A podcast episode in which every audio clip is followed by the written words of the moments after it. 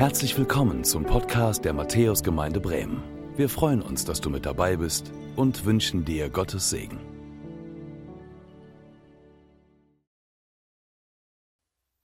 Gnade sei mit euch und Friede von dem, der da ist und der da war und der da kommt, unser Herr Jesus Christus. In diesen Ostertagen wurde uns wieder einmal vor Augen geführt, an wen wir glauben. Wir glauben an Jesus Christus, der für uns gestorben ist am Kreuz aus lauter Liebe, damit wir Vergebung unserer Sünden haben können. Das war eine Todesstrafe, die kann kaum brutaler sein. Ein schmerzhafter Tod, den niemand von uns erleiden muss. Und wir glauben an Jesus, der auferstanden ist durch die Kraft Gottes. Er ist Sieger über den Tod geworden. Er hat dem Tod die Macht genommen. Er hat dem Tod die Schrecken genommen. Und er hat gesagt, ich bin die Auferstehung und das Leben. Wer an mich glaubt, der wird leben, auch wenn er stirbt. Er gibt uns einen Glauben, der sich lohnt. Viele Stimmen in dieser Welt sagen, Glaube lohnt sich nicht. Glaube an Jesus lohnt sich schon gar nicht. Nun gut. Da denke ich an das Lied, such wer da will ein ander Ziel, die Seligkeit zu finden. Mein Herz allein bedacht soll sein, auf Christus sich zu gründen. Jesus allein ist der Anfänger unseres Glaubens, ist der Vollender unseres Glaubens, so steht es im Hebräerbrief. Er ist der Urheber, der Wegbereiter unseres Glaubens. Er ist es, der uns ans Ziel bringt. Glaube braucht Klarheit. An wen glauben wir?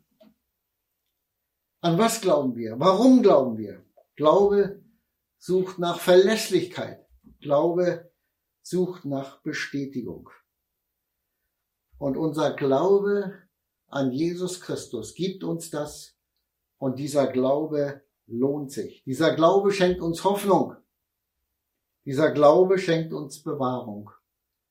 Dieser Glaube schenkt uns, dass wir in Prüfungen bestehen können, und dieser Glaube führt zum Ziel. Und Petrus macht das ganz klar in seinem ersten Brief. Und ich lese mal 1. Petrus 1, die Verse 3 bis 9. Ich lese in der neuen Genfer Übersetzung. Sonst lese ich auch viel in der Luther Übersetzung und werde nachher das auch tun. Aber jetzt erstmal der Text aus dem ersten Brief des äh, Petrusbriefes, aus dem ersten Petrusbrief. Gepriesen sei Gott, der Vater unseres Herrn Jesus Christus. In, seiner, in seinem großen Erbarmen hat er uns durch die Auferstehung Jesu Christi von den Toten ein neues Leben geschenkt. Wir sind von neuem geboren und haben jetzt eine sichere Hoffnung. Die Aussicht auf ein unvergängliches und makelloses Erbe, das nie seinen Wert verliert. Gott hält es im Himmel für euch bereit und wird euch, die ihr glaubt, durch seine Macht bewahren, bis das Ende der Zeit gekommen ist und der Tag der Errettung anbricht. Dann wird das Heil in seiner ganzen, in seinem ganzen Umfang sichtbar werden. Ihr habt also allen Grund, euch zu freuen und zu jubeln, auch wenn ihr jetzt nach Gottes Plan für eine kurze Zeit Prüfungen verschiedenster Art durchmachen müsst und manches Schwere erleidet. Denn diese Prüfungen geben euch Gelegenheit, euch in eurem Glauben zu bewähren. Genauso wie das vergängliche Gold im Feuer des Schmelzofens gereinigt wird muss auch euer Glaube, der ja unvergleichlich viel wertvoller ist, auf seine Echtheit geprüft werden. Und dann, wenn Jesus Christus in seiner Herrlichkeit erscheint, wird eure Standhaftigkeit euch Lob, Ruhm und Ehre einbringen. Bisher habt ihr Jesus nicht mit eigenen Augen gesehen. Und trotzdem liebt ihr ihn. Ihr vertraut ihm, auch wenn ihr ihn vorläufig noch nicht sehen könnt. Daher erfüllt euch schon jetzt eine überwältigende, jubelnde Freude, eine Freude, die die künftige Herrlichkeit widerspiegelt. Denn ihr wisst, dass ihr das Ziel eures Glaubens erreichen werdet, eure endgültige Rechnung. Herr, so bitten wir dich, mach uns still und rede du, lass uns hören, wie Jünger hören. Petrus schreibt das an Christen, die in der Zerstreuung leben.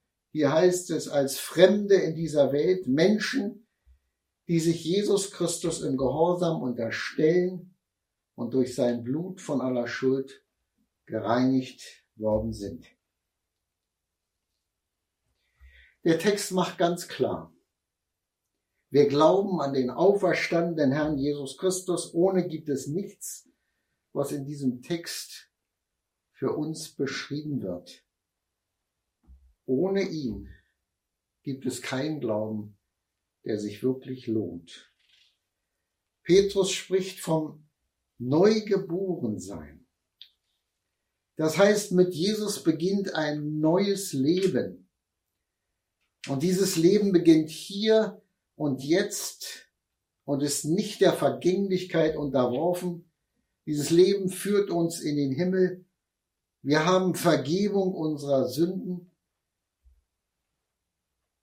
Wir werden in die Familie Gottes hineingeboren. Wir haben Bürgerrecht im Himmel. Und Christsein ohne Wiedergeburt gibt es nicht.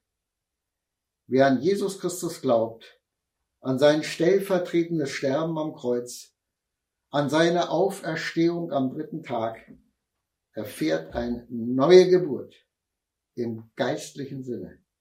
Und das aus Gottes Barmherzigkeit und Gnade. Unser Glaube zielt auf Jesus Christus, auf den auferstandenen Herr. Er ist der Garant unserer ewigen Errettung. Paulus sagt, ist Christus nicht auferstanden, so ist euer Glaube vergeblich. Ist Christus nicht auferstanden, so ist euer Glaube nichtig. Und dieser Glaube an den auferstandenen Herrn lohnt sich. Und Petrus gibt uns dafür viele Gründe. Das erste, dieser Glaube schenkt uns Hoffnung. Und diese Hoffnung ist lebendig, so heißt es in der Luther-Übersetzung und kann nicht vom Tod zunichte gemacht werden. Jesus ist nicht gekommen, um uns zu besseren Menschen zu machen. Er kam, um uns vom ewigen Tod zu retten. Er gibt uns ewiges Leben. Das ist unsere lebendige Hoffnung. Die Hoffnung auf ein Erbe im Himmel welches unvergänglich, unzerstörbar, unanfechtbar ist. Und dieses Erbe ist jetzt schon für uns festgelegt. Das wird nicht an der Himmelstür verhandelt. Es wird für uns aufbewahrt. Und der Himmel ist die, das alleinige Hoheitsgebiet unseres allmächtigen und barmherzigen Gottes. Und keine andere Macht kann das zerstören, was Gott uns in Jesus Christus zugedacht hat. Jesus Christus ist allein der Grund dafür, dass wir dieses Erbe empfangen können. Das ist das Evangelium. Dafür ist er am Kreuz gestorben. Dafür ist er wieder auferstanden. Das alleine reicht, wenn wir es im Glauben annehmen und bekennen. Nun gibt es in den Kirchen weltweit viele Traditionen, es gibt Bräuche, es gibt Vorstellungen, die sich mit diesem Evangelium vermischen und dadurch das Evangelium verdunkeln und Leute es nicht erkennen, nicht sehen können. Ja, Paulus sagt, es gibt kein anderes Evangelium. Jesus allein genügt. Und der Glaube an ihn schenkt uns lebendige Hoffnung. Nun das Zweite. Der Glaube lässt uns Bewahrung erleben. Glaube schenkt uns Bewahrung. Bis es soweit ist, dass wir als Christen unser Erbe antreten können, bleiben wir bewahrt durch die Macht Gottes. So steht es im fünften Vers. Ich lese das mal aus der Lutherbibel, die ihr aus Gottes Macht durch den Glauben bewahrt werdet zur Seligkeit, die bereit ist, dass sie offenbar werdet zu der letzten Zeit.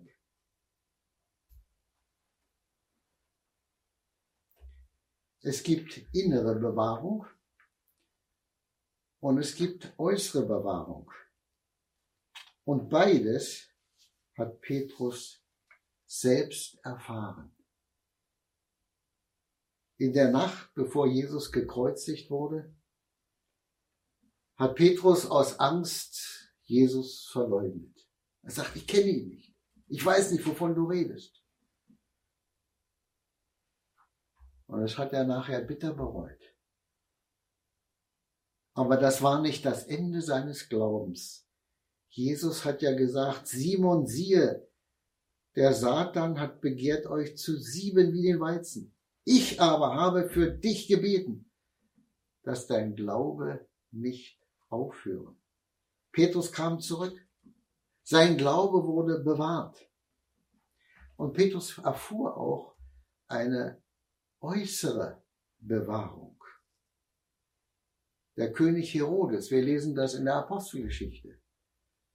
Er hat den Jakobus getötet, der Bruder von Johannes, dem Jünger. Und nun legte er auch Petrus fest in seinem Hochsicherheitsgefängnis. Die Gemeinde betete und in der Nacht kam ein Engel in das Gefängnis und befreite Petrus. Durch die Macht Gottes fielen die Ketten von seinen Händen und Füßen. Durch die Macht Gottes öffnete sich das Tor des Gefängnisses und Petrus war wieder frei. Er hat Bewahrung erlebt. Das, was er hier schreibt, das ist sein Leben.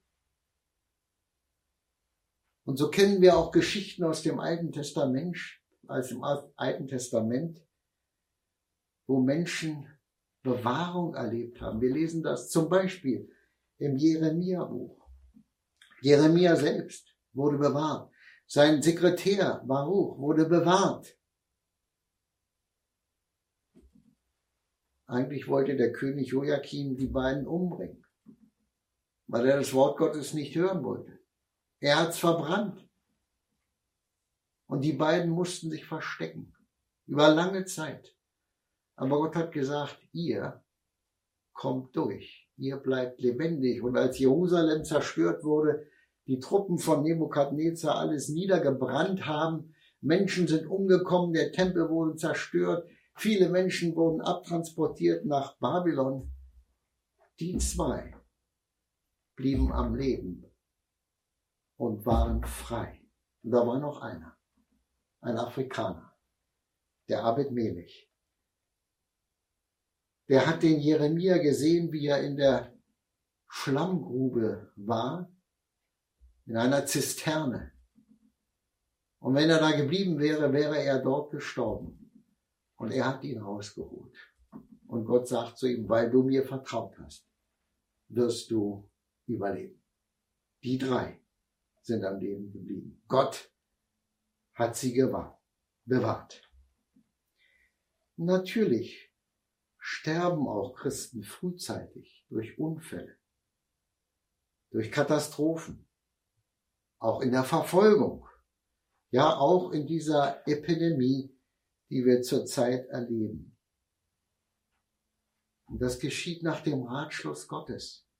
Das geschieht nicht wahllos. Das geschieht nicht planlos.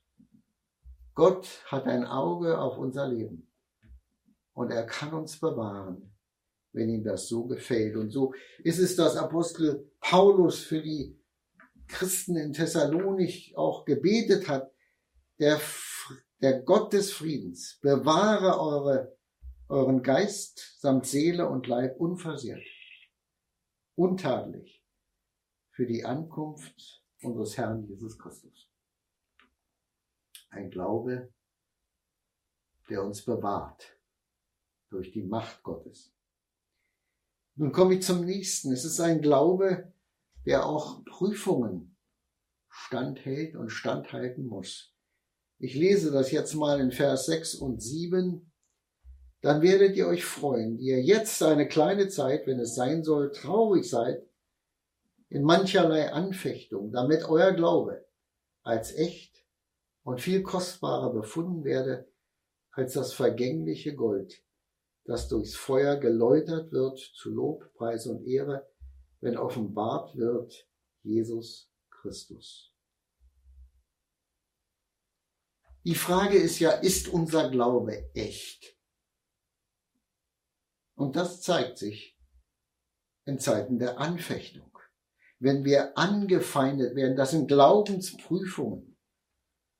Anfechtungen sind Bewährungsproben. Unser Glaube muss sich bewähren, damit er als echt erkannt wird. Zeiten der Anfechtung sind schwere Zeiten. Es sind Zeiten der Traurigkeit, aber das Resultat einer bestandenen Glaubensprüfung ist kostbar. Petrus gibt uns ein Bild für Glaubensanfechtung. Unser Glaube soll geläutert werden, wie man Gold oder auch Silber läutert. Und dieses Bild, wie Silber, wie Gold gereinigt wird im Feuer, dieses finden wir oft in der Bibel, auch im Alten Testament. Ja, früher wurde Gold und Silber in der Hitze des Feuers geläutert, das heißt gereinigt. Die Schlacke verbrennt oder verdampft oder wird abgeschöpft und das gereinigte Silber bleibt zurück. Und ich habe darüber Folgendes gelesen.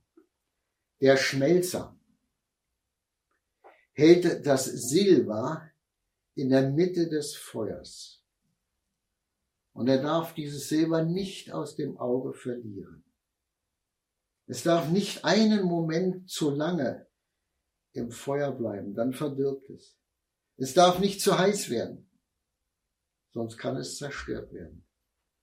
Aber woher weiß der Schmelzer, der Schmied, wann der richtige Zeitpunkt ist und das Silber geläutert ist? Das heißt, wenn das Silber glänzt, ganz blank ist und der Schmied sein Spiegelbild im Silber sieht, dann ist es rein, dann ist es geläutert. Dann muss das Silber schnell aus dem Feuer genommen werden. Das ist ein Bild, was bei uns in Zeiten der Anfechtung, der Verfolgung, der Glaubensprüfung geschieht. Gott lässt uns nicht aus den Augen wenn die Hitze der Verfolgung und der Anfechtungen heiß wird. Er bestimmt die Hitze, die Dauer dieser schwierigen Zeit der Prüfung. Und dann, wenn das Bild Jesu auch in uns sichtbar wird, wenn wir Jesus widerspiegeln, dann ist es gut. Dann ist unser Glaube gereinigt von Egoismus, von Stolz, von Eigensinn, von Ungehorsam. Und das ist das Ziel. Glaube, der Prüfungen standhält. Standfestigkeit im Glauben. Das brauchen wir. Das macht unseren Glauben echt und kostbar und viel kostbarer als Gold oder Silber. Gott nimmt es ernst mit unseren Glaubensmotiven. Kostbarer Glaube kostet etwas. Und Petrus kommt nochmal zum Schluss seines Briefes im vierten Kapitel äh, darauf zu sprechen, ihr Lieben, lasst euch durch die Hitze nicht befremden, die euch widerfährt zu eurer Versuchung, als widerführe euch etwas Seltsames, sondern freut euch, dass ihr mit Christus leidet, damit ihr auch zur Zeit der Offenbarung seiner Herrlichkeit Freude und Wonne haben mögt. Es geht im Grunde darum, dass wir an dem Tag Christi gereinigt, geläutert vor Jesus stehen können. Dass wir uns nicht schämen müssen. Dass wir den Glauben so oberflächlich genommen haben. Das ist ja bei uns in Europa fast so üblich. Glaube an Jesus, das ist so eine Randnotiz in dem Leben, wo wir so beschäftigt sind mit vielen anderen Dingen. Wir wollen nicht beschämt dastehen, weil wir unseren Glauben leicht genommen haben, weil wir unseren Herrn, wenn es schwer wurde, verleugnet haben. Und darum sind mir die Christen dort, wo Verfolgung herrscht, ein großes Vorbild. Sei es im Iran, in Nordindien, sei es in Nordkorea. Sie sind standhaft in der Verfolgung und ein großes Vorbild auch für uns hier in unseren Breiten. Und dann als letztes Glaube, der zum Ziel führt. Auch hier möchte ich noch lesen die Verse 8 und 9. Ihn habt ihr nicht gesehen und habt ihn doch lieb. Und nun glaubt ihr an ihn, obwohl ihr ihn nicht seht. Ihr werdet euch aber freuen mit unaussprechlicher und herrlicher Freude, wenn ihr das Ziel eures Glaubens erlangt, nämlich der Seelenseligkeit. Die Begegnung mit unserem Herrn Jesus Christus, das ist das Ziel unseres Glaubens. Und wir wollen dort nicht beschämt sein, aber wir werden still sein, wir werden überrascht sein, wir werden es kaum fassen, die Herrlichkeit, die ihn umgibt. Aber alles in uns ist offen vor ihm. Und wir wollen doch Lob aus seinem Munde hören. Entscheidend ist, was er sagt, nicht was wir zu sagen haben. Und im Matthäus Evangelium sagt Jesus das ja auch.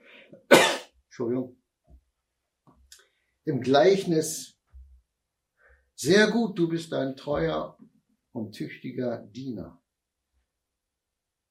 Komm herein zum Freudenfest deines Herrn. Das heißt so viel wie, schön, dass du da bist. Ich habe mich auf dich gefreut, komm herein. Hier ist ein Freudenfest für dich vorbereitet. Das, das wollen wir doch hören. Am Ende unseres Glaubensweges wollen wir uns freuen mit unaussprechlicher und herrlicher Freude. Das ist das Ziel. Am Ende eines Marathonlaufes, eines Glaubensmarathons. Und Paulus sagt, ich jage dem Ziel entgegen, damit ich den Siegespreis erlange. Wir haben Jesus an unserer Seite. Wir haben Menschen an unserer Seite, die uns helfen, diesen Weg zu gehen. Das führt uns zum Ziel. Und doch, Paulus sagt im Philipperbrief, ich bin in guter Zuversicht, dass der an euch angefangen hat, das gute Werk, der wird's auch vollenden, bis an den Tag Christi Jesu. Was für ein Trost, was für ein Zuspruch. Das ist lebendige Hoffnung die wir haben dürfen.